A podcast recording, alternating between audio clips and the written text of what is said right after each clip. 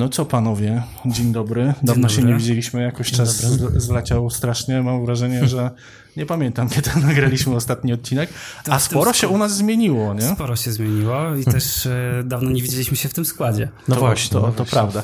Chociaż przypomnę wam, panowie, że mieliśmy się spotkać i rozmawiać o czymś innym, niż będziemy rozmawiać dzisiaj. Mieliśmy rozmawiać o euforii. O euforii, faktycznie to się nadal nie wydarzyło. Ale ja może wciąż nie skończyłem to... tego serialu, wciąż nie skończyłem, zacząłem, nie skończyłem. No to może zostawimy to, kiedy mhm. się pojawi kolejny sezon, bo już jest bo, zapowiedź, bo że będzie. Też tak myślę, ale euforia polega na tym, że my się w końcu widzimy Dokładnie. i to, i to razem. Tak. A ty w ogóle wziąłeś ślub, mój drogi. Tak, wziąłem ślub.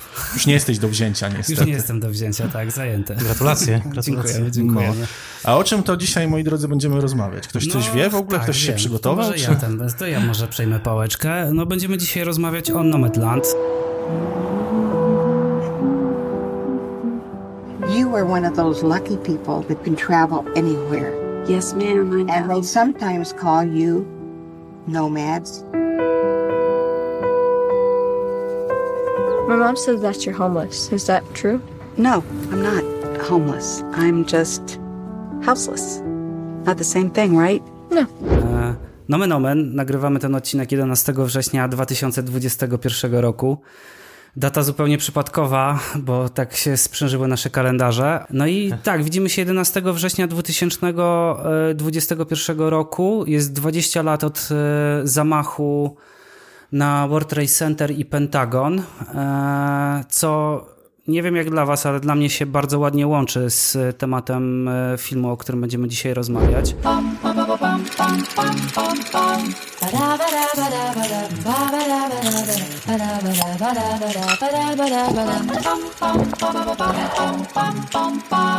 Let's make movies. Bo nie wiem, czy wiecie, kiedy była światowa premiera e, san, e, Nomadlandu. Mm, nie wiem. nie wiem. Dokładnie rok temu. A, w Wenecji. jedenastego września. W Wenecji. jedenastego września, Aha, jedenastego września dwa tysiące dwudziestego roku i mam takie poczucie, że to nie było e, zupełnie przypadkowe, mm. że to się ładnie ze sobą e, sprzęga, ponieważ ten film... Ja bym go podzielił chyba na dwie części, tą rozmowę o tym filmie, mianowicie... Nie można przy tym filmie unikać dyskusji politycznej o Stanach Zjednoczonych. Poprzednio, kiedy się widzieliśmy w trójkę, to rozmawialiśmy o serialu... Jesteśmy, jacy jesteśmy. Jesteśmy, jacy jesteśmy i wtedy... Czy tacy właśnie jesteśmy tacy w Polsce? Właśnie tacy jesteśmy, właśnie jesteśmy, tak. tak. I wtedy w trójkę ładnie stwierdziliśmy, że Stany Zjednoczone jako mocarstwo już nie jest tak silne. I tak ten kolos, z tego kolosa, z tego wielkiego budynku, gmachu, jakim są Stany Zjednoczone, farba już odpada i tynk jest popękany. To dobrze, że o tym mówisz, to ja mam od razu, Michał, do ciebie pytanie. Powiedz Aha. mi, jak ty patrzysz na to, że taki film dostał Oscara w głównej kategorii? E, no właśnie, to się łączy, bo tak, po pierwsze on najpierw wygrał Wenecję, gdzie miał premierę, właśnie w trakcie festiwalu, potem dostał tego Oscara i zgadzam się absolutnie, że jest to film jakoś tam o końcu tego imperium, no zresztą zaczyna się od prawie symbolicznej informacji, że miejscowość Empire już nie istnieje, tak? No i ta miejscowość się właśnie nazywa Empire. Nawet jeśli to są fakty zaczerpnięte z książki reporterskiej Jessica Bruder, o której zaraz pewnie coś tam powiemy, to jednak trudno nie patrzeć na ten film jako na metaforyczny film, jako film o końcu imperium amerykańskiego, a przynajmniej na, o końcu pewnej formy amerykańskiego marzenia, bo jeżeli ona się kojarzy powiedzmy z tym domkiem na przedmieściach i jakimś tam dobrobytem, no to ten film pokazuje coś zupełnie innego. Ale a propos Oscara, bo Tomek pytał o tego Oscara. Myślę, że taki film jeszcze parę lat temu nie miałby szansy na Oscara, bo jest tak, ja też tak, uważam. tak, tak inaczej opowiedziany, jest w zasadzie filmem prawie pozbawionym no nie wiem, intrygi, plotu, tak? To znaczy zaraz powiemy, że tam oczywiście struktura jest i tak dalej, ale taki film myślę, że nawet dziesięć lat temu nie miałby szans na tą nagrodę. Jest tak zbyt się... impresyjny, zbyt właśnie liryczny, taki medytacyjny. Raczej by się kojarzył z europejskim festiwalem takim jak Wenecja. Zresztą bardzo y, istotne jest to, że no tutaj już musimy, jeżeli jesteśmy w tym temacie, no to y, budżet tego filmu to zaledwie pięć milionów dolarów. To jest jak w Stanach Zjednoczonych zrobienie filmu za darmo. To jest naprawdę w, w, w ich realiach pięć złotych.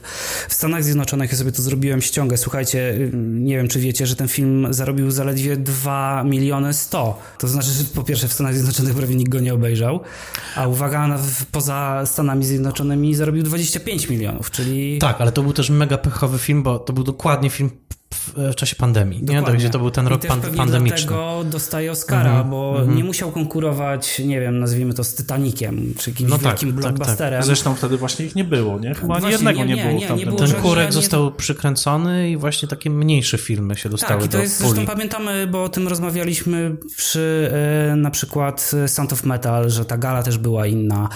E, więc Oscary się skupiły troszeczkę na mniejszych filmach i dzięki temu to jest super, no bo wypłynęły filmy, które może nie miałyby szansy w ogóle zaistnieć poza europejskim rynkiem, a wiemy, no... Chociaż ja myślę, że tak naprawdę Francis McDormand jest tym magnesem oscarowym, który spowodował, że, że ten film zaistniał. Zresztą ona była mocno zaangażowana w, i chyba produkowała z tego, produkowała, co ja pamiętam, tak, właśnie, właśnie ten film. No i też jej przygotowania są w ogóle niesamowite do tego filmu, tak. No bo przecież ona tam siedem robi... miesięcy spędziła w kamperze. To jest jedna rzecz, ale druga rzecz, że tam jest taki wątek, że ona czyści latryny i przecież też hmm. się przygotowywała do tego i tak samo w życiu przez kilka miesięcy czyściła latryny. To jest dokładnie, ona przez siedem miesięcy tak. pracowała, żeby się dobrze przygotować do tej roli. Pracowała yy, jako nomadka, jeździła od miejsca do miejsca. Mało tego, pod koniec zostały jej po prostu wysyłane już na maila propozycje pracy z wszystkich tych kampów. Hmm. Więc no tak, przygotowała się absolutnie obłędnie do tego filmu, co też dobrze widać. Dać i mm-hmm. jakby no i dostała się... też Oscara za rolę. Dokładnie, więc... Trzeciego już w swojej karierze. To, to jest chyba więcej niż Meryl Streep, z tego co nie, pamiętam. Nie, chyba tyle albo, samo. Tyle albo tyle samo, samo. Tak. Tak. To w ogóle niesamowite, że tak, ktokolwiek tak. może się zrównać z Meryl Streep. To tak, prawda. Tak, tak. No ale tak, ale film jest bardzo ważny. Zaczęliśmy od tego, że jest jedenastego września.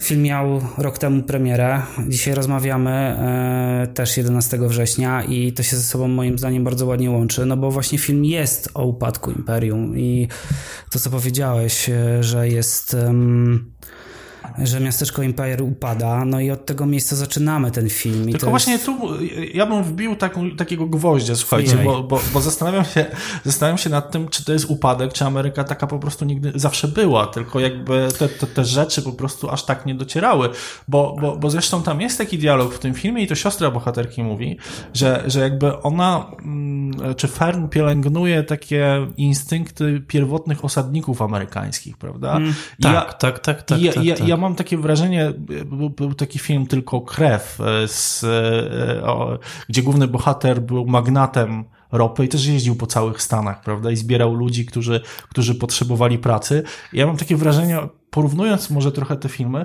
że, że, że ta Ameryka jest po prostu cały czas taka sama, tylko jakby to, to, to nie dociera do, do, do, do świata. To znaczy, mocno, to jest właśnie ciekawe, bo na pewno to jest film o, o pamiętajmy, dwie daty, jedenastego września, ale też dwa tysiące ósmy rok, kiedy dokładnie był ten kryzys ekonomiczny i ten film jest o tym, że no, klasa średnia w Stanach doświadczyła takiego wstrząsu, właśnie potraciła te, to bezpieczeństwo przede wszystkim, tak. takie poczucie bezpieczeństwa, że oto na naszych oczach rusza właśnie w taką drogę takich nomadów. I oczywiście nas to trochę szokuje, bo gdybyśmy dwadzieścia lat temu takie obrazki zobaczyli, że tutaj ludzie właśnie porzucają domy, że jest jakiś taki powiew biedy, nazwijmy to, no to byśmy się zdziwili. Nie, no przecież Ameryka po dziewięćdziesiątym roku była w świetnej formie, tak przynajmniej myśleliśmy, że była. Ale oczywiście jak się cofniemy wcześniej w przeszłość amerykańską, to takich nomadów już było dużo w różnych okresach, no bo takimi nomadami byli ludzie zasiedlający Dziki Zachód, takimi nomadami byli ludzie, którzy w trakcie wielkiego kryzysu lat trzydziestych też byli wypędzani, no słynny film Grona Gniewu, gdzie widzimy taką rodzinę właśnie w poszukiwaniu pracy. To, to jest o tyle skomplikowane, że to nie jest tak, że ci wszyscy ludzie podążają tylko za chlebem. Tak? Tam jakby no jest... właśnie, główna bohaterka jest, jest tego przykładem, prawda? Tak. I, I to, co jest siłą dla mnie tego filmu, to jest to, że on jakby nie prezentuje jednego stanowiska. To znaczy książka, na podstawie której ten, ten film powstał, ja miałem... Ja jej nie, nie, nie czytałem że... niestety, właśnie to jest, fragmenty, fragmenty tylko. Ja też czytałem na pewnym etapie hmm. fragmenty, dlatego że nie mogłem uciec od czegoś takiego, że to jest po prostu pisane przez kogoś, kto jakby ma już dosyć tej Ameryki klasycznej właśnie, takiej Ameryki, gdzie zaciąga, za, zaciąga się kredyt, mhm. gdzie jakby trzeba żyć właśnie tym, kto, kto, kto jakby więcej zarabia i że to prowadzi donikąd i jakby robi z ludzi niewolników, tak? Ale miałem wrażenie, że jakby... Po, po, po prostu ta Ameryka jest taka, że nie da się aż o niej słuchać, bo ten obraz jest taki jednostronny bardzo okay, mocno. Okej, tak, ale dobrze, to ja tutaj mam inne stanowisko na przykład, bo dla mnie to jest takie e, właśnie, dlatego zacząłem o box office i e, ile film kosztował, ile zarobił w Stanach Zjednoczonych, mianowicie no jeżeli film kosztuje pięć milionów, zarabia zaledwie dwa, ledwo ponad dwa. To znaczy, że w Stanach Zjednoczonych nikt go nie obejrzał prawie. Prawie nikt go nie obejrzał. I to jest coś takiego, że chyba Amerykanie po pierwsze wypierają świadomość tego, że coś może nie, pow- nie wyjść w ich systemie. Druga sprawa jest taka, że to, o czym powiedziałeś teraz, o tej jednej krótkiej wypowiedzi, to jest coś takiego jak pudrowanie rzeczywistości. Mhm. Dla mnie przynajmniej. To jest coś takiego, że a ona przecież to nie jest nic złego, ona kultywuje piękną tradycję Amerykanów. Zobaczmy, jaki jest jej portret wtedy, kiedy ona to słyszy. Hmm, tak, oczywiście, dziękuję. Jakby chyba wolałaby jednak być w tym domku na przedmieściach. Ale nie, tu się no, nie, a... ja się z kolei się nie zgodzę, bo ja, myśl, ja wcale nie wiem, czy ona by Dobrze, wolała chłopaki, być w tym, w tym domku, bo jednak tam są momenty, kiedy widać, że to jest jej wybór taki też egzystencjalny. Zresztą no, akurat... musi przejść pewną rodzaju drogę. Drogę, tak, o tym zaraz, zaraz powiemy, bo, bo, ten, bo to też jest taki zarzut, bo dużo osób, które lubią tą książkę, którą ja mówię, znam we fragmentach, mówią, że no tak, że ten film właśnie on nie jest tak dobry, bo on właśnie za mało mówi o tych ekonomicznych warunkach, za mało mówi o biedzie, a skupia się bardziej na takich stanach wewnętrznych. Ale właśnie nie masz tak? poczucia, że Chloé Zhao zupełnie zmieniła temat, o czym właśnie Zmieniła, jest, zmieniła, tak. bo no, dla mnie... dobrze, że zmieniła. Zmieniła, bo dla mnie to nie jest... Znaczy, to jest taka niespodzianka w sumie tego filmu, że to nie jest film de facto o tych kwestiach ekonomicznych, bo my znamy różne filmy, wiadomo, Ken Loach, tak, robi takie filmy właśnie stricte skupione, ale ten film okej, okay, może on ma taki punkt wyjścia trochę, no tak, ci ludzie ruszyli w drogę, no tak, był jakiś kryzys, ale on w sumie yy, yy, zaczyna opowiadać o czymś zupełnie innym. On opowiada bardziej tak. właśnie o jej stanie wewnętrznym, o takiej też, powiem od razu, yy, uważam, że to jest przede wszystkim film o procesie żałoby, bo to Dokładnie. jest dla, największy temat tam, taki najbardziej spójnie poprowadzony. Zdradzamy, że chodzi o za, żałobę po mężu bohaterki. No w końcu spoiler master. To no, tak, to dokładnie. Zdradzić, ale, nie bójmy się tego. Ale w pierwszej scenie widzimy, że ona bierze koszulę, tak? Czy koszulę męża. Tak. Przytula ją, wącha i wiem, domyślamy się, że coś tutaj... No i potem kawałek po kawałku jest odsłaniana ta No i ta, właśnie tu, tu tkwi siła tego filmu, to rozmawialiśmy o tym trochę wcześniej, że on jakby zupełnie przewraca na końcu to, co ma na początku. Czyli jeżeli ona bierze tą koszulę, to jest koszula męża, o czym dowiadujemy się też nie od razu, mhm. to masz takie poczucie, patrząc na to, że to jest bardzo świeża rana, że ona tego męża straciła jakby dopiero co. Mhm. A okazuje się, że ona po prostu trzyma te rzeczy w wynajętym garażu po to, żeby wracać cały czas do życia, którego tak. już nie ma. A Dokładnie. z drugiej strony to jest ciekawy kontrapunkt, bo przecież wyjeżdża, e, staje się nomadką, jakby w kontrze do tego właśnie zwykłego amerykańskiego życia. Tak? No i to jest jakby pretekst, jakby ta podróż. I tutaj właśnie ja czytałem ten reportaż, e, książkę i rozumiem te zarzuty ludzi, którzy chcieliby więcej upadku Stanów Zjednoczonych, ich systemu ekonomicznego i tak dalej, tylko właśnie ja czytając na przykład ten reportaż właśnie widziałem tą tragedię tych ludzi. I bardzo się cieszę, że ten film jest opowiedziany przez emocje, a nie przez wizyty w banku. Mhm, jakby, mhm. wiecie, no jakby, bo można by było zrobić tysiąc scen w tym filmie, że ona traci mieszkanie i tak dalej, mhm. tylko my ją po prostu wrzucamy w pewnego rodzaju podróż. Wiemy, że ta podróż właśnie pod koniec odkrywamy, że jest jej podróżą żałobną. Jest poradzenie sobie z traumą żałoby. A to, czym jest ten film też gdzieś pod pierzynką, wiecie, ukryte, to jest właśnie te, te umieranie Stanów Zjednoczonych w tym systemie, w którym e, znaliśmy go wcześniej. I, I te wszystkie kryzysy na to wpłynęły i dla mnie to jest super, że to jest właśnie w ten sposób powiedziane. A dla mnie w ogóle taką nowością, którą odkryłem oglądając drugi raz ten film, to jest to, że on jest strasznie metafizyczny. Mm-hmm. Że, że on mm-hmm. rzeczywiście jest kinem drogi, ale on jest takim kinem drogi o żegnaniu się z doczesnością, zostawianiu tych wszystkich elementów, ale też takim żegnaniu się z doczesnością pod tytułem jak się ze wszystkim pożegnać i jak załatwić swoje sprawy.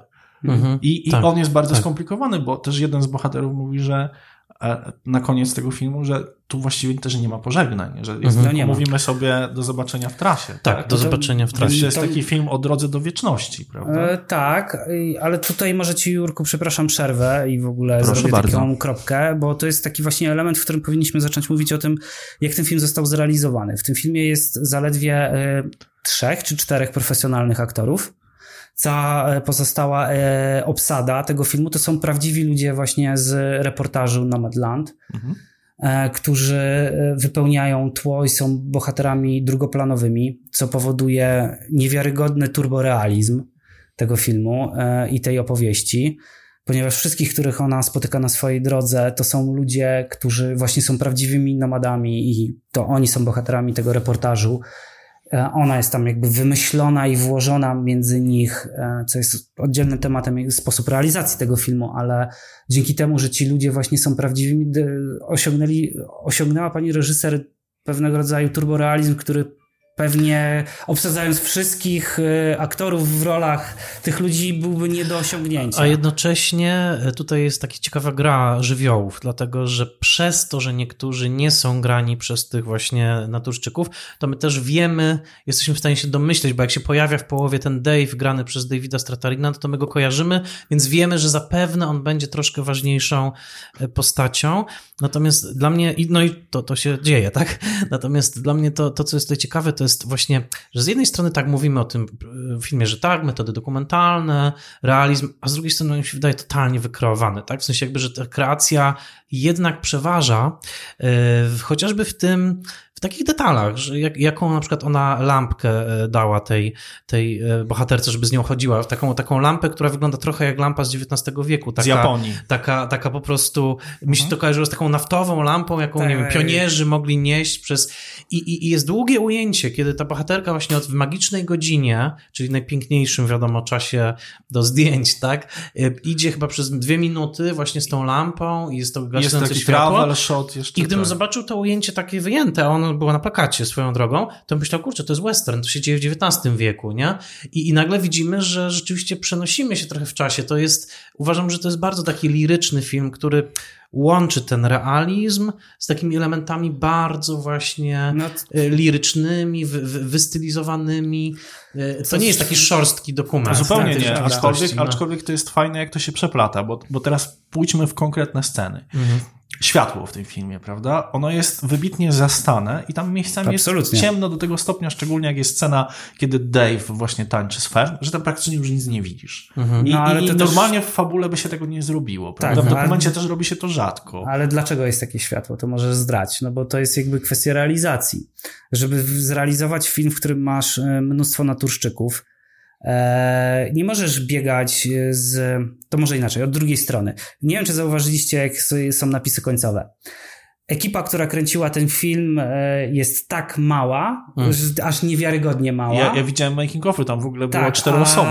Postprodukcja to się nie no. kończy. Aha, jakby, aha. Czyli na zdjęciach stawiam na to, że nawet nikt nie stał styczką tak zwaną i tylko mikrofony były gdzieś poukrywane i było, żeby nie zaburzać rzeczywistości. To było mhm. kręcone dla mnie naprawdę turbo dokumentalnie, dlatego też nie ma tam takiego światła, o którym mówisz, mhm. ponieważ nikt nie rozstawiał tego światła. Mhm. To trzeba było zastać sytuację i ją nagrać. Zapewne tak, tylko że ten film miksuje różne podejścia. On miksuje bo, właśnie, bo, tak, bo, tak. Bo jeżeli się przyjrzycie końcówce na przykład i tego, jak Fern chyba wchodzi w ogóle do firmy, w której pracował jej mąż, która mhm. jest opuszczona mhm. tam pod koniec. No tak, ona jest tam wystylizowana, tak, no ale... To, to, to mhm. wszystko, ten kubek zakurzony. No, że nie wspomnę o precyzyjnej choreografii tego, co się dzieje w tym całym obozie, kiedy ona tak. idzie przez parę minut, znaczy no przesadzam, ale pewnie jakieś dwie i, i, i tam widzimy tych ćwiczących ludzi, takie prawie choreograficznie to jest rozegrane, nagle te kłady się pojawiają gdzieś, w od...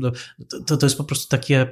Mi się to, w polskim kinie, by the way, mi się to trochę skojarzyło z Michałem Marczakiem i filmem Wszystkie nieprzespane noce, bo tam mm. było trochę takich bo on ma podobne ujęć właśnie tak, tego. Że właśnie bohaterowie tak płyną przez tą Warszawę, coś się dzieje w tle i to jest takie liryczne. Ale moim zdaniem też... A Boże, ja, a mam no. przecież reżysera, jak się nazywa Grzesiek? Ja zapomniałem. Jaroszuk? Był, nie, Fale, który zrobił. Aha, Zariczny. Zariczny, Zariczny on tak. też jakby... On próbuje takie próbuje rzeczy takie robić rzeczy u nas, robić. Tak. Ale dobrze by było porównać właśnie te rzeczy, bo... Mm, to ja mam inne nazwisko Aha. i tutaj ciebie uruchamię za chwilę, ale powiedz. Aha. No, no. Bo, bo, bo moim zdaniem tutaj...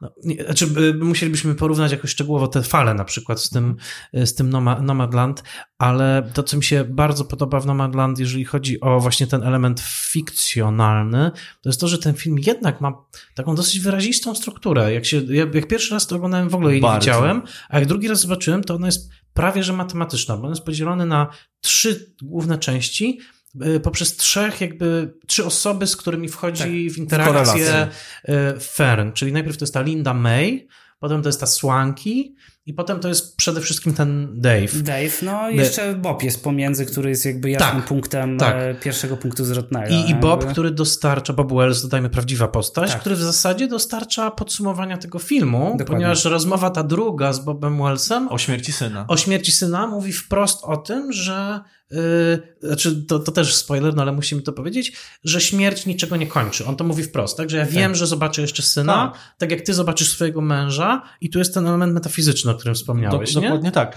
ale y, powiedziałeś o konstrukcji, ona jest jakby dopięta na wielu etapach, bo na przykład prosty taki kadr, nie wiem, czy zwróciliście uwagę, jak Fern na początku filmu idzie z psem i jak spojrzyście na lewą i prawą stronę kadru, że tam jest coś takiego, że są samochody po obu stronach, mm. nie? I teraz Ja, ja, ja nie bardzo kumałem, bo to jest bardzo specyficzne ujęcie, strasznie takie szerokie. Nie ma takich ujęć, a, aż takich w tym filmie zbyt dużo. Bo potem jak ona pod koniec idzie, to zobaczcie po filmu, kiedy już jest po takim etapie, okej, okay, to ja już odrzucam wszystko, już daję ciuchy męża, już oddaję ten garaż, to ona idzie dokładnie w takim samym ustawieniu kamery, mm. tylko po lewej i prawej stronie niczego nie ma. I to jest taki prosty mm. symbol, pod którym no, jestem, jest... wyzwoliłam się teraz, wiesz, to, to jakby jest... nic mnie nie ogranicza, pomimo tego, że ten film przecież jest o wolności od samego początku. No dokładnie, tak, ale to tutaj jeszcze do tego muszę dopiąć jedną rzecz, że jak Bob, prawdziwa postać, tak już powiedziałeś, opowiada jej właśnie, może inaczej. Zacznijmy od tego, że Bob przy pierwszej rozmowie mówi, że nie mam dla ciebie prostych odpowiedzi, mhm. ty musisz poznać swoją drogą. To uruchamia mhm. jej drogę, którą musimy zobaczyć przez cały film. Mhm. To pod koniec jej mówi, nic się nie kończy. Jakby śmierć jest jednym z elementów naszego życia, idziemy dalej i teraz ona później właśnie opowiada o tym, że mieszkała w takiej miejscowości jak Empire i miała taki zwykły bliźniak. Zatrzymuje się i mówi, nie, w sumie niezwykły, mhm. ponieważ za ich ogródkiem była, był bezkres pustyni i góry mhm. i ona nie bez powodu wychodzi w ten bezkres i ona przechodzi ten etap, kiedy wychodzi w końcu ze swojego mieszkania i w końcu idzie sobie, bo to jest ten moment przejścia i tutaj dołączę do tego, co ty powiedziałeś, zobaczcie, że wszystkie sceny, które są jej podróżą, jest, są po krętych drogach.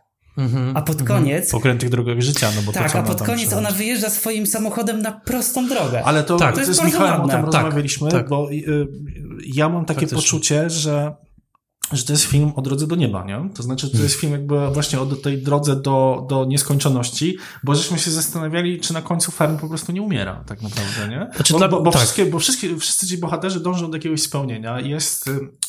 Jak się, Swankie, Swankie. Która, Swankie. Której marzeniem jest jeszcze raz odbycie podróży do miejsca, w którym wylęgały się ptaki. Jest I ona to robi, po czym... Przesyła materiał, tak. który, który... To też ciekawe właśnie, że to jest jakby taki obraz ma, innego świata już. Tak. tak jakby wysłała jej pocztówkę z nieba. To jest troszeczkę... Tak.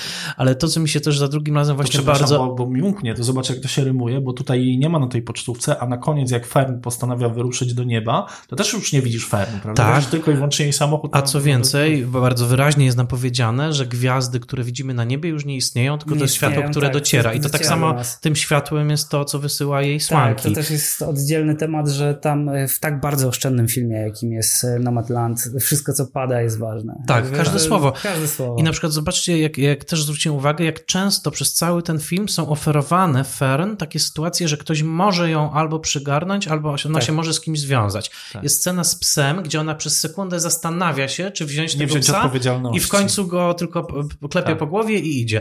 Jest scena, w której kobieta do niej podchodzi i mówi, słuchaj, to będzie bardzo zimna noc, możesz tutaj w kościele tak, się kościele. schronić. Ona mówi, że się nie schroni. Jest też chyba scena, w której ktoś oferuje... Jeszcze, jeszcze była jedna taki moment. Że ktoś... jeszcze dwie. Siostra no. i Dave. Siostra i Dave, dokładnie. Że jakby... Mów... Aha, i jeszcze ci spotkani w supermarkecie znajomi z tak, przeszłości. Tak, tak. Oni mówią, wiesz, że jeżeli jesteś w kłopotach, to możesz się one zatrzymać. Ona mówi, no, no, no, I'm fine. Jest po prostu mnóstwo momentów Ale tam, w tym filmie... tam, tam, tam jest piękny dialog, bo tam no, jest, jest coś takiego, że matka, istotne, matka powiedziała mi, że jesteś bezdomna. Tak. Homeless, homeless, houseless. A ja jestem houseless. Czyli nie jestem bezdomna, jestem... Tylko nie mam domu. Bez mie- bezdomowa. Bezdomowa, tak, tak, tak. Po polsku by było dobrze. Ale słuchajcie, no, tylko, tylko to jest ciekawe, bo ten film ma masę takich sprzeczności, które są bardzo fajnie zaplanowane, dlatego, że Fern na samym początku przecież szuka pracy w tym miejscu, ona chce tam zostać. Tak, Czyli... tak, ona próbuje, ona, ona próbuje, ona tylko, próbuje ale wiesz, no to wynika jakby właśnie jakby z fabuły, prawda? Ona musi przejść jakąś drogę, więc ją popychamy, jakby reżyserka jasne, i scenarzystka jasne, tylko, że to... i montażystka w jednej osobie popycha ją do tych sytuacji, żeby ta postać była w różnych miejscach. Tak, tylko chodzi mi o to, że ona jest takim żywiołem, wiecie, że z jednej jednej strony ona chce ruszyć w podróż i być wolna, a z drugiej strony szuka miejsca, w którym mogłaby się zaczepić. To jest pewna sprzeczność tej postaci. No tak, się... ale mówimy o filmie, który naprawdę ma przecież taką totalnie po prostu kolistą strukturę. Zaczyna się w tym samym miejscu, w którym się kończy. Tak? Zaczyna tak. się w tym składzie garażowym i kończy się tam. Tak, no idealne koło. W pierwszej scenie ona jeszcze jakby się trzyma tych przedmiotów, czyli właśnie zabiera koszulę, zabiera te talerze. W połowie filmu talerze zostają rozbite. Dokładnie w połowie. Dokładnie w połowie. Dokładnie. Też, też na to zerknąłem. pięćdziesiąt cztery Tak. tak. No i oczywiście kto je rozbija? No. Facet, Dave. który może wnieść tak. zmianę w jej życiu. Który może wnieść... Ja a ona prostu... się boi i te talerze bardzo mocno podbijają tak. to, że ona się jeszcze boi, musiała je skleić. Tak. Dla mnie właśnie to było tak. to, że ja pierwszy, po pierwszym obejrzeniu sobie myślałem, tylko że... Tylko poczekaj, coś... powiedzmy, co to są za talerze, bo to nie są... Dane przez ojca, ojca. i jeszcze nazywają się jesienny liść. liść. Tak, czyli dokładnie. Po prostu wszystko się łączy. Dokładnie. Ja nawet w pewnym momencie sobie dokładnie jak to się wydarzyło, tak zatrzymałem, mówię... To graniczy z tandetą. Tak. Jakby, prawda? Tak. Bo to, to są tak proste elementy, że to graniczy z tandetą. To się ociera o tandetę. Jesienny liść, popsucie talerza. Tak. Jakby, wow. Bardziej prosto się już nie da, a ten film broni się z każdą swoją tak. prost, w, w każdej swojej prostocie. A to jest takie ukryte w tym filmie. To nie jest tak. takie na powierzchni, tylko to, to się tak niby przydarza tak przez przypadek. Na przykład też tylko dodam, że takie właśnie są sytuacje, gdzie bardzo ważna informacja jest ukryta w rzekomo dokumentalnej sytuacji. Dokładnie. Na przykład jesteśmy w tym Amazonie, oni sobie tam rozmawiają przy stole, ja się nazywam John, ja się nazywam Mary, ja się nazywam to i, i w, tym, w tym momencie poznajemy też imię bohaterki, która mówi, że jest Fern, Fern i Linda May, która będzie jej obok. Przyjaciółką. Tak? Mentorką wręcz. Potem jest scena jakiejś wymiany tam towarów, że ja wezmę tam jakieś rękawiczki czy coś i się I pojawia ten Dave. Dave, tak? Więc to są takie fajnie zaszyte momenty tak naprawdę ważnych przemian w życiu bohaterki, które są zaszyte w takich rzekomo dokumentalnych yy, fragmentach. No tak, tylko właśnie rzekomo i one są I one są dokumentalne. To jest, to jest właśnie ciekawa praca reżyserki, bo w ogóle nie wiem, czy znacie to powiedzenie, że w dokumencie reżyser jakby nad niczym nie panuje, a w fabule to on jest Bogiem. Czyli mm. w dokumencie on jest zależny jakby trochę od Boga, a tutaj jest tak, że Chloé Zhao próbuje cały czas po prostu kontrolować tą materię. No, ale jest chyba zależny od Boga zwanego montażystą, z tego co się no, z tego co wiem. Montażystą. Tak, tak, no właśnie. I ona to kontroluje, dlatego ja tu właśnie chciałem powiedzieć jedno nazwisko, którego wcześniej w polskim kinie wy nie poruszyliście i tutaj Jurka chce uruchomić, bo ty pracowałeś. To jest Damian Kocur. No, to, to prawda. Zapomnieliśmy o Damianie. Dokładnie. I Damian Kocur właśnie w ten sposób pracuje. Musimy oddać jednak Damianowi sprawiedliwość, że on nie bazuje na aktorach zawodowych, a no tak, jest taką mieszanką. No jest mhm. mieszanką, no ale też potrzeba, wiesz, to jest jakby świadomy wybór pani reżyser, że jakby stworzyła postać fikcyjną, żeby włożyć w mhm. świat nomadów.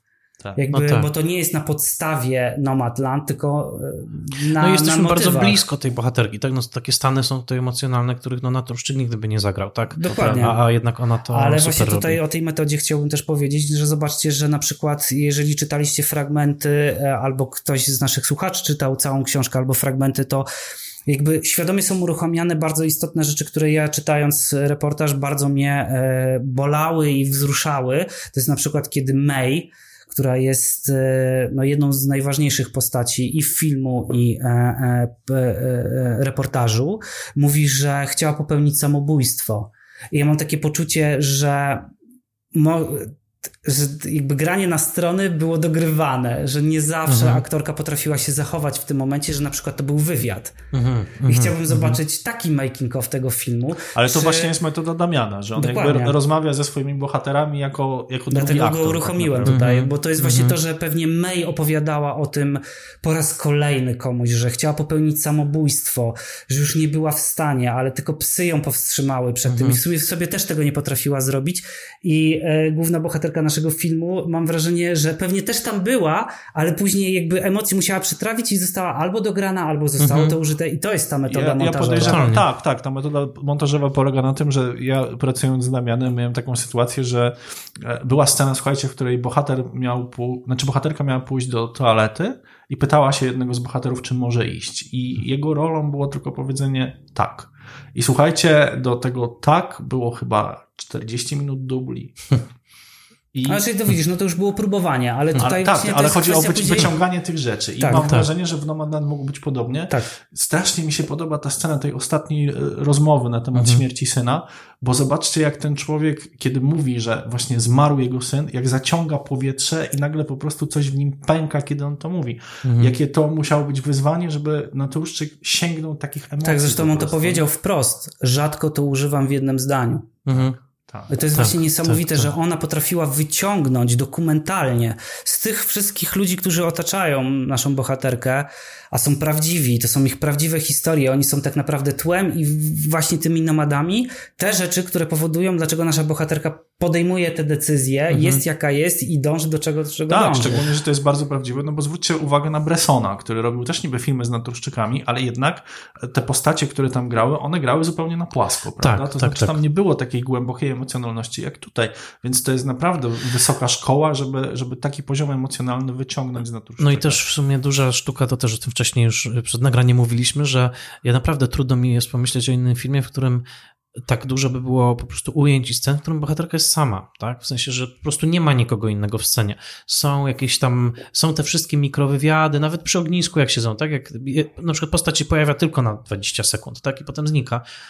Niektóre wracają i to też jest tam charakterystyczne, że właśnie wraca Bob Wells, wraca ten młody człowiek, no którego właśnie, na pewno człowiek, to jest oddzielny temat, to spoty- wam pod koniec spotyka to. I w ogóle pewne tam motywy się powtarzają, ale, ale niektóre osoby tam po prostu pojawiają się na chwilę i potem już ich nigdy, nigdy nie zobaczymy, a jest bardzo dużo scen w tym filmie, kiedy ona jest po prostu sama, sama. I to czasami w bardzo intymnych sytuacjach, ale po prostu sama, jedzie samochodem, tak, jakby kontempluje przestrzeń i, i tak chciałbym zobaczyć taki breakdown procentowy, ale wydaje mi się, że no co najmniej połowy filmu ona jest po prostu sama, tak? Jakby... I ale wiesz, powiem jest. ci, że no. to jest najlepsza metoda jakby robienia filmów, bo czasami są po prostu takie emocje, o których nie możesz opowiedzieć. Nie jesteś w stanie mhm. ani tego napisać, ani tego zagrać i po prostu te, te, te, te, ja się tego nauczyłem w dokumencie, że te portrety po prostu podczas nic nie robienia są bardzo ważne. Są bardzo ważne, bo one dodają tą treść taką, tak. każdy może sobie wybrać, o czym to tak do końca jest i ta swoboda jest bardzo ważna. Tak, tak dla tak, widza. Tak. Dokładnie. Tak. Bo to jest coś takiego, że też ona jak jest sama, no właśnie to, co powiedziałeś, że taka chwila pauzy, co jest w współczesnym kinie coraz rzadsze, na czym ja na przykład ubolewam, że właśnie posiedźmy i popatrzmy i na przykład mhm. zobaczmy, jak ona jest wrzucana w przestrzeń wielkiej Ameryki, bezkresnej, z sekwojami, z Wielkim Kanionem, z, z naturą. I jakby ona jak operuje z tą naturą, to też jest bardzo istotne. Mhm. I tam jest pewnego, w pewnym momencie jest taka przepiękne ujęcie, które mam takie wrażenie, że nie powstało przez przypadek, aczkolwiek zostało zaobserwowane i to było ten moment, nagraj mi to. Mhm. To jest moment, kiedy Fe jedzie do Dave'a i jest samochód z, z szyby samochodu kręcone, że jest sztorm gdzieś na klifach i kamera się odwraca w schodzące słońce. Mm. Jest takie, o, teraz będzie nadzieja, ale my wtedy dążymy do drugiego punktu zwrotnego i jakby z konstrukcji wiemy, że jeszcze to nie jest koniec filmu, mhm. że to nie jest nadzieja, ale to jest taki właśnie promyk i ta natura tam gra trzecioplanową, bardzo ważną rolę. Ale to jest strasznie w ogóle ważne, bo jeżeli już mówimy o właśnie tych amerykańskich tradycjach patrzenia na naturę, to, to właśnie totalnie to jest to obecne to, co się często wymienia właśnie, jak się mówi o tych transcendentalnych filozofach dziewiętnastego wieku, Emerson, Thoreau, jak oni pisali właśnie o naturze, jako o znaku Boga, tak? No, Thoreau się nawet wyprowadził, tak? Na jakiś tam staw i żył bez cywilizacji po to, żeby poczuć tą Bożą obecność, ale nie w takim właśnie instytucjonalnym, religijnym sensie. Fern też nie chce w kościele się zatrzymać, tak? Mm. Ona jakby szuka tej transcendencji jakby poza taką strukturą i tutaj jest no, niesamowicie to obecne, bo, ten, bo ta natura w końcu uzyskuje właśnie taki metafizyczny tak, ona charakter. Staje się... To są te ptaki, to jest ten krajobraz, to są gwiazdy, które są znakiem wieczności, to są góry, które są w ogóle jakimś takim też stają się symbolem i to, to, to, to też jakby wątek religijny, znowu powtórzenie, dwa razy się powtarza kolęda, którą ona nuci, chyba mm-hmm. Cicha noc, jeżeli się tak, nie mylę. Na samym, On, na samym początku, a przecież Jezus, Maryja i, i Józef też byli nomadami, tak? Oni nie mieli domu, tak? Oni szukali domu. I ona na początku to nuci, a potem, kiedy ma dziecko na ręku, to też nuci też tą samą kolędę. Więc wydaje... Ale to, to jest w ogóle, słuchajcie, też niesamowite, jak ten film w drobnych szczegółach po prostu jest zaplanowany, bo to dziecko, o którym ty mówisz, to jest taka scena pod tytułem zwykłe, normalne życie. Fern mogłaby z Dave'em założyć rodzinę, mhm. mogliby mieć dzieci, ale ona się źle z tym czuje. Mhm. Jak to osiągnięto? To są właśnie te takie drobiazgi. słuchajcie, głupim skrzypieniem krzesła po prostu. Mm. Że jak ona siedzi na tym krześle, to, to krzesło skrzypi w sposób nienaturalny. I ustawieniem też kamery. Tak. Mm-hmm, I, i, mm-hmm. I ten dźwięk po prostu dodaje temu, że, że ona po prostu w tym miejscu kompletnie nie pasuje. Tak, a wszystkie sceny, czyli większość scen na przykład jest skręcona albo za nią, albo z perspektywy bardzo wysokiej kamery, że ona tak. taka jest otoczona tym wszystkim, nie? Mm-hmm, I tak ona mm-hmm. się tam nie czuje dobrze.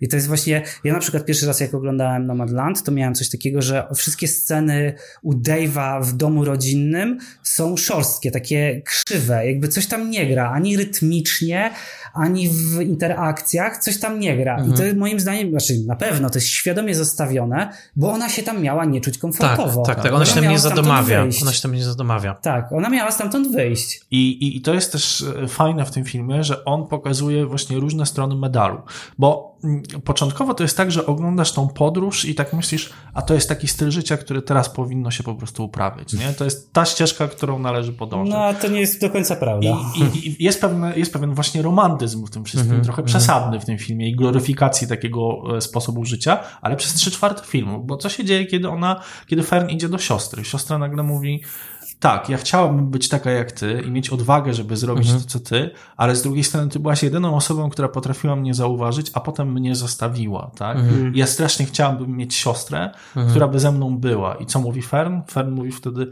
tak, to jest moja wina. Więc ten film pokazuje różne strony medalu. Że tak... I ona chyba wprost mówi ponoć, że za bardzo właśnie żyła przeszłością. Ona tak, mówi tak. coś takiego, że byłam zbyt przywiązana do przeszłości. Dokładnie. Ona a, to mówi w następnej scenie, zaraz właśnie. A przeszłość ma to do siebie, że już jej jakby nie ma, tak? Czyli tak. jakby właśnie... No i trzeba przejść. I trzeba przejść, przejść dokładnie, trzeba przejść dalej, więc tam zresztą też jest dwa cytaty szekspirowskie, bo tak.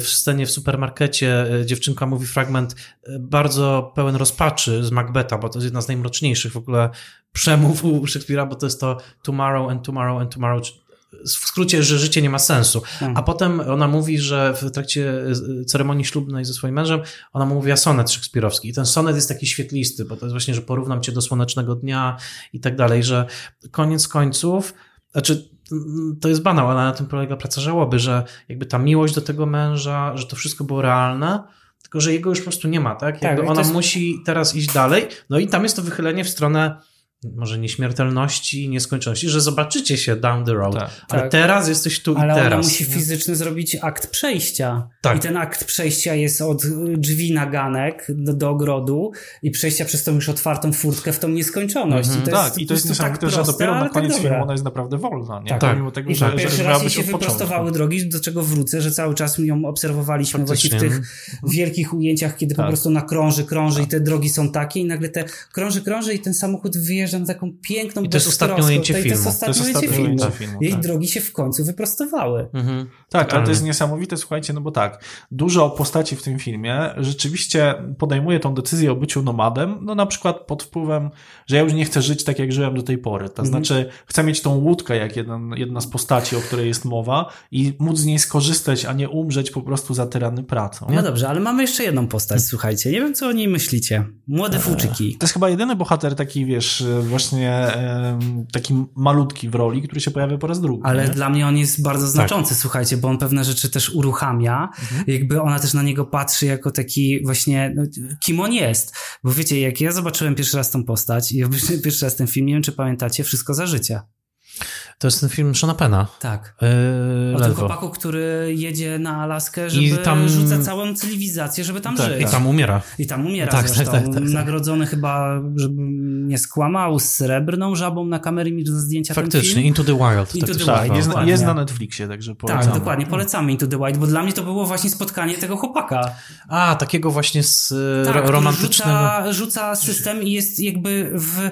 kontrpunkcie do jej sytuacji, bo to jest jego świadomy wybór. No jest młody. Jest młody no. i on po prostu tak podróżuje i on tak, ta, ta zapalniczka, którą sobie przekazują, ta zapalniczka, którą sobie przekazują jest super, no bo on mówi, czy to jest ta sama? Nie, już dawno jej nie mam, ale Aha. mam tutaj nową i to jest kość tak. dinozaura. Tak, w ogóle di- di- dinozaur się pojawia w filmie. Dokładnie. Przecież jest ta wielka rzeźba to dinozaura. To nie jest to też mnie, nie jest. No. Ona też jakby, bo i teraz nie doczytałem i to jest, rzucam wszystkim, kim jest postać tego Włóczykija młodego. Też nie wiem, nie doczytałem. Nie wiem, nie wiem. Nie wiem, no ale jeżeli dla wiecie, mnie... to, to powiedzcie. Tak, tak, e, tak, no, no właśnie, znaczy dla mnie główny kontrast był taki, że w tym filmie, umówmy się, na wypełnionym starszymi ludźmi, bo Linda May, Swankie, Dave i Fern, wszyscy są ogólnie już starsi, to, to był jedyny taki wyrazisty młody bohater, nie? Dokładnie, w sensie, że jedyny. Pojawia się taki właśnie, taki właśnie, że w jego przypadku ten wybór bycia nomadą oznacza coś innego tak, niż w przypadku tych starszych osób, no, na, z Fern na czele. I trzeba nie? wrócić właśnie do ekonomii, no bo skąd oni są nomadami? O tym też nie powiedzieliśmy, bo to jest załamanie systemu ekonomicznego Stanów Zjednoczonych. Zaczęliśmy od tego i to jest właśnie to, co się tam wydarzyło. To jest załamanie systemu ekonomicznego. To jest bardzo mocno podkreślone w reportażu. Mianowicie, dlaczego najstarsi, dlaczego w Amazonie pracują tylko starzy ludzie? No bo mhm. tylko oni chcą wykonywać tą robotę. Ale to jest w ogóle ciekawe, że Amazon wyboru. się zgodził, żeby po prostu być... Nie, tak, tak zgodził się, ciekawe. ale zostali filmowcy zostali skrytykowani, że niedostatecznie krytycznie Czyli pokazali tego Amazona. Bo tam ogólnie fajnie wygląda w filmie, a podobno tam jest o wiele ciężej, no, jeśli chodzi o pracę. Ale i tak szacun, bo dla mnie to było taki jednak też dodało do realizmu tego filmu, że jak widzę to logo, wiecie, nie wyobrażam sobie w Polsce, żeby jakakolwiek nie, firma nie, się na coś takiego ja zgodziła. Absolutnie nie. Ale z drugiej strony mi się zda, czasami zdarza coś zamawiać z amerykańskiego Amazona. Jak zobaczyłem tą paczkę właśnie z tą charakterystyczną taśmą i teraz ilekroć coś do mnie przychodzi, to mam wyrzut sumienia, bo po prostu wyobrażam sobie, że gdzieś tam w Minnesocie... A powiedz mi płytę Blu-ray z Nomadem zamówiłeś na Amazonie? Zamówiłem z Amazona, tak. No. Szczyt w ogóle. Także, tak, także niestety Michał. właśnie... A z drugiej strony no. taką, w takiej rzeczywistości żyjemy, wiecie, no tak, no trudno. Polega też na tym, że teraz mamy jakby wszystko zmienić, tylko dla mnie takie filmy są czymś, co uruchamia proces myślenia, prawda? Tak, jakby tak, miejmy tak. świadomość tego, że jest takie zjawisko, skąd ono się wzięło, właśnie dlatego zacząłem od jedenastego września World Trade Center, a niedawno wycofanych wojsk z Afganistanu i tak dalej, i tak dalej, i tak dalej, bo to się wszystko ze sobą absolutnie ze sobą Powiem łączy. Wam, że my rozmawiamy nawet dokładnie w dokładnie, dwudziestą w rocznicę, bo właśnie jest taka tak, godzina, w, w której to się wszystko działo, tak, więc rozmawiamy... Tak, w tym momencie drugi samolot prawdopodobnie, tak, tak. właśnie chyba tak, jesteśmy tak, tak dokładnie, dwadzieścia lat później. No. Ale to w ogóle jest ciekawe, bo to, ten jedenastego września jest też podobny do tego filmu z innego względu. Ja ostatnio widziałem, słuchajcie, T V N zrobił taki reportaż, gdzie rozmawiają z operatorem, który dwadzieścia lat temu po prostu wziął hmm. kamerę i z redakcji T V N-u wyszedł i to kręcił. I słuchajcie, on opowiada o tych rzeczach i mu lecą łzy, pomimo tego, że to mhm. minęło po prostu dwadzieścia lat, to tak w nim żyje. I to też jest tak jak z Fern, nie? Że jej tak. mąż zmarł tak dawno temu, a to są takie rzeczy, które po prostu łatwo nie znikają. Nie? To też prawda i, i jeszcze jedna rzecz jest a propos pejzażu w tym filmie, że ani na moment film nie przechodzi do przestrzeni miejskiej. To też jest ważne, że w zasadzie tak. cały film jest po prostu w tej, w tej głuszy, tak, po mm-hmm. prostu, że nie ma takiego kontrapunktu, nie, że zobaczymy jakiś obrazek miejski i to on jednak zanurza nas w taki alternatywny świat trochę, nie? Tak.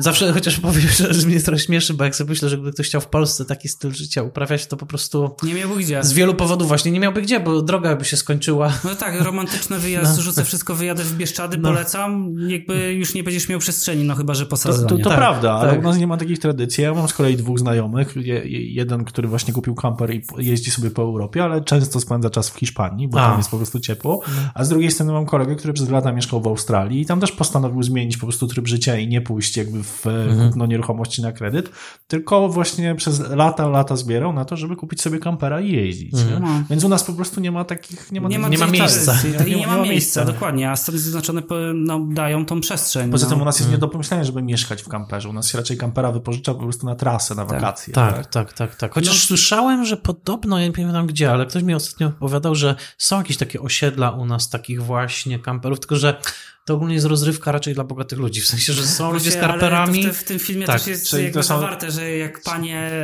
E, siadają do parku do... kamperów, tak? tak jest pralka do, i suszarka w jednym. Dokładnie, dokładnie. Niewiarygodne to jest. Ale to, mi się właśnie to podobało, że się świadomie użyta scena, nie? Jakby tak. laski, które śpią po prostu na pach, wiesz, na, na tylnym siedzeniu wręcz, wchodzą do kampera, który jest droższy od mieszkań, w których... Wygląda jak statek kosmiczny. No, tak, Zresztą tak. ona mówi, że to jak statek kosmiczny. Tak, tak, tak zupełnie. Jest taka podniecona, a z drugiej sceny, to jest fajne, że to jest zbite zaraz ze sceną ogniska, kiedy oni śpiewają, żyją tak naprawdę. I no i palą, palą że... kartonowy kamper, nie? Tak, tak, tak, tak, tak. To się wszystko ze sobą łączy. A propos jeszcze tylko rzucę, żeby dopełnić obrazka, że muzyka strasznie ważna jest w tym filmie, tak, i ten bardzo. Taki motyw fortepianu, ja, ja nie znam się na tonacjach i tak dalej, ale, ale jest w tym coś takiego melancholijnego, właśnie w tym takim zapętlonym, ja nie wiem, to jest jakaś... Ona jest chyba w durowej w ogóle. No tak. to, to wy musicie tak. powiedzieć, ale, ale jest coś takiego właśnie w dół, nie? Że tak. jest taki tak, melancholia w tej muzyce. Koniec.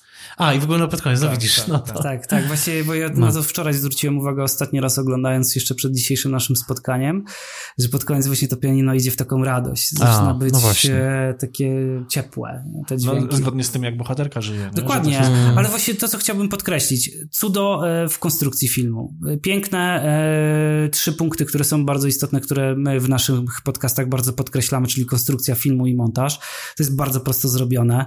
Przy tym właśnie to, co powiedziałem, że e, ta prostota trochę ocierałaby się w pewnych momentach o tandetę, a tu jest po prostu mhm. w ogóle nie jest tandetne, tylko jest genialna. Tak. Eee, I no brawo, po prostu. Tak. To jest ważny film i bardzo się cieszę, że takie filmy dostają Oscara. Nie wiem, czy zauważyliście jedną rzecz, że ostatnio, bo prześledziłem to, że filmy, które do, zdobywają na główną nagrodę w Wenecji, zazwyczaj też dostają jakiegoś Oscara. Przez o, pięć ostatnich ja już, lat. już nie pamiętam, kto, kto tak. wygrywał wcześniej, ale... E, Joker, Kształty A, wody, e, okay. Roma. Okej, okay, racja. No to teraz zobaczymy. Polski film jest w Wenecji, no więc tak, kto wie, trzymamy kciuki. Żeby tak. nie było śladów. Dok- dokładnie. No dokładnie i tą samą drogą życzymy, żeby tak.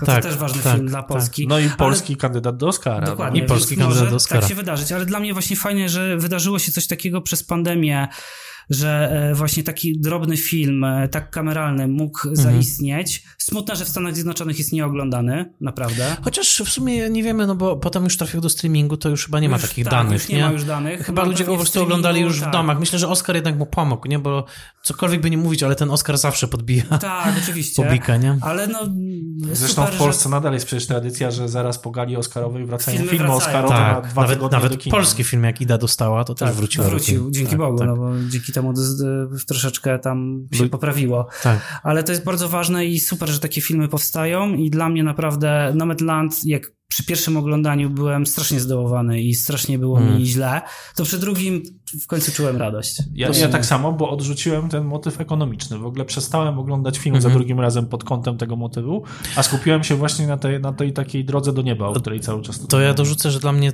trzy filmy w tym roku dały mi takie oscarowe poczucie spełnienia, to znaczy ten film, Sound of Metal, o którym rozmawialiście, i Minari. Nie wiem, czy rozmawialiście, czy widzieliście ten film, bo to był Nie. też, on był nominowany do, do najlepszego filmu i do stał dla aktorki drugoplanowej, tam ta koreańska starsza aktorka otrzymała.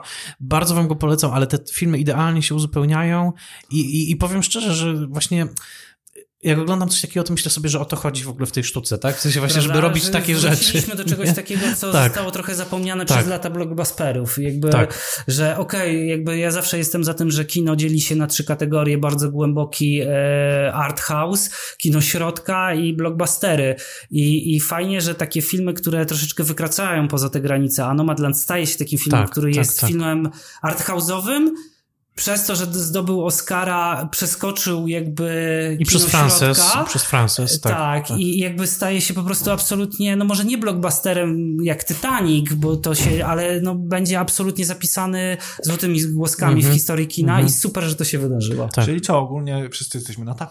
Absolutnie. Tak, ja też bardzo i naprawdę myślę, że jeszcze do tego filmu będę wracał. Na razie jestem nasycony, ale myślę, że za jakiś czas chętnie do niego wrócę. No dobrze, kochani, no to bardzo się cieszę, że byliśmy tutaj w trójkę. Dzięki wielkie. Mam nadzieję, że będziemy się spotykać częściej. Zresztą jestem przekonany, że będziemy. My też będziemy już teraz częściej nagrywać, bo trochę żeśmy się zaniedbali, ale takie jest życie. Natomiast w następnym odcinku porozmawiamy o filmie Na rauszu. Na rauszu. Super, bardzo fajny film. Dzięki, do usłyszenia. Dzięki wielkie, dzięki. Dziękujemy.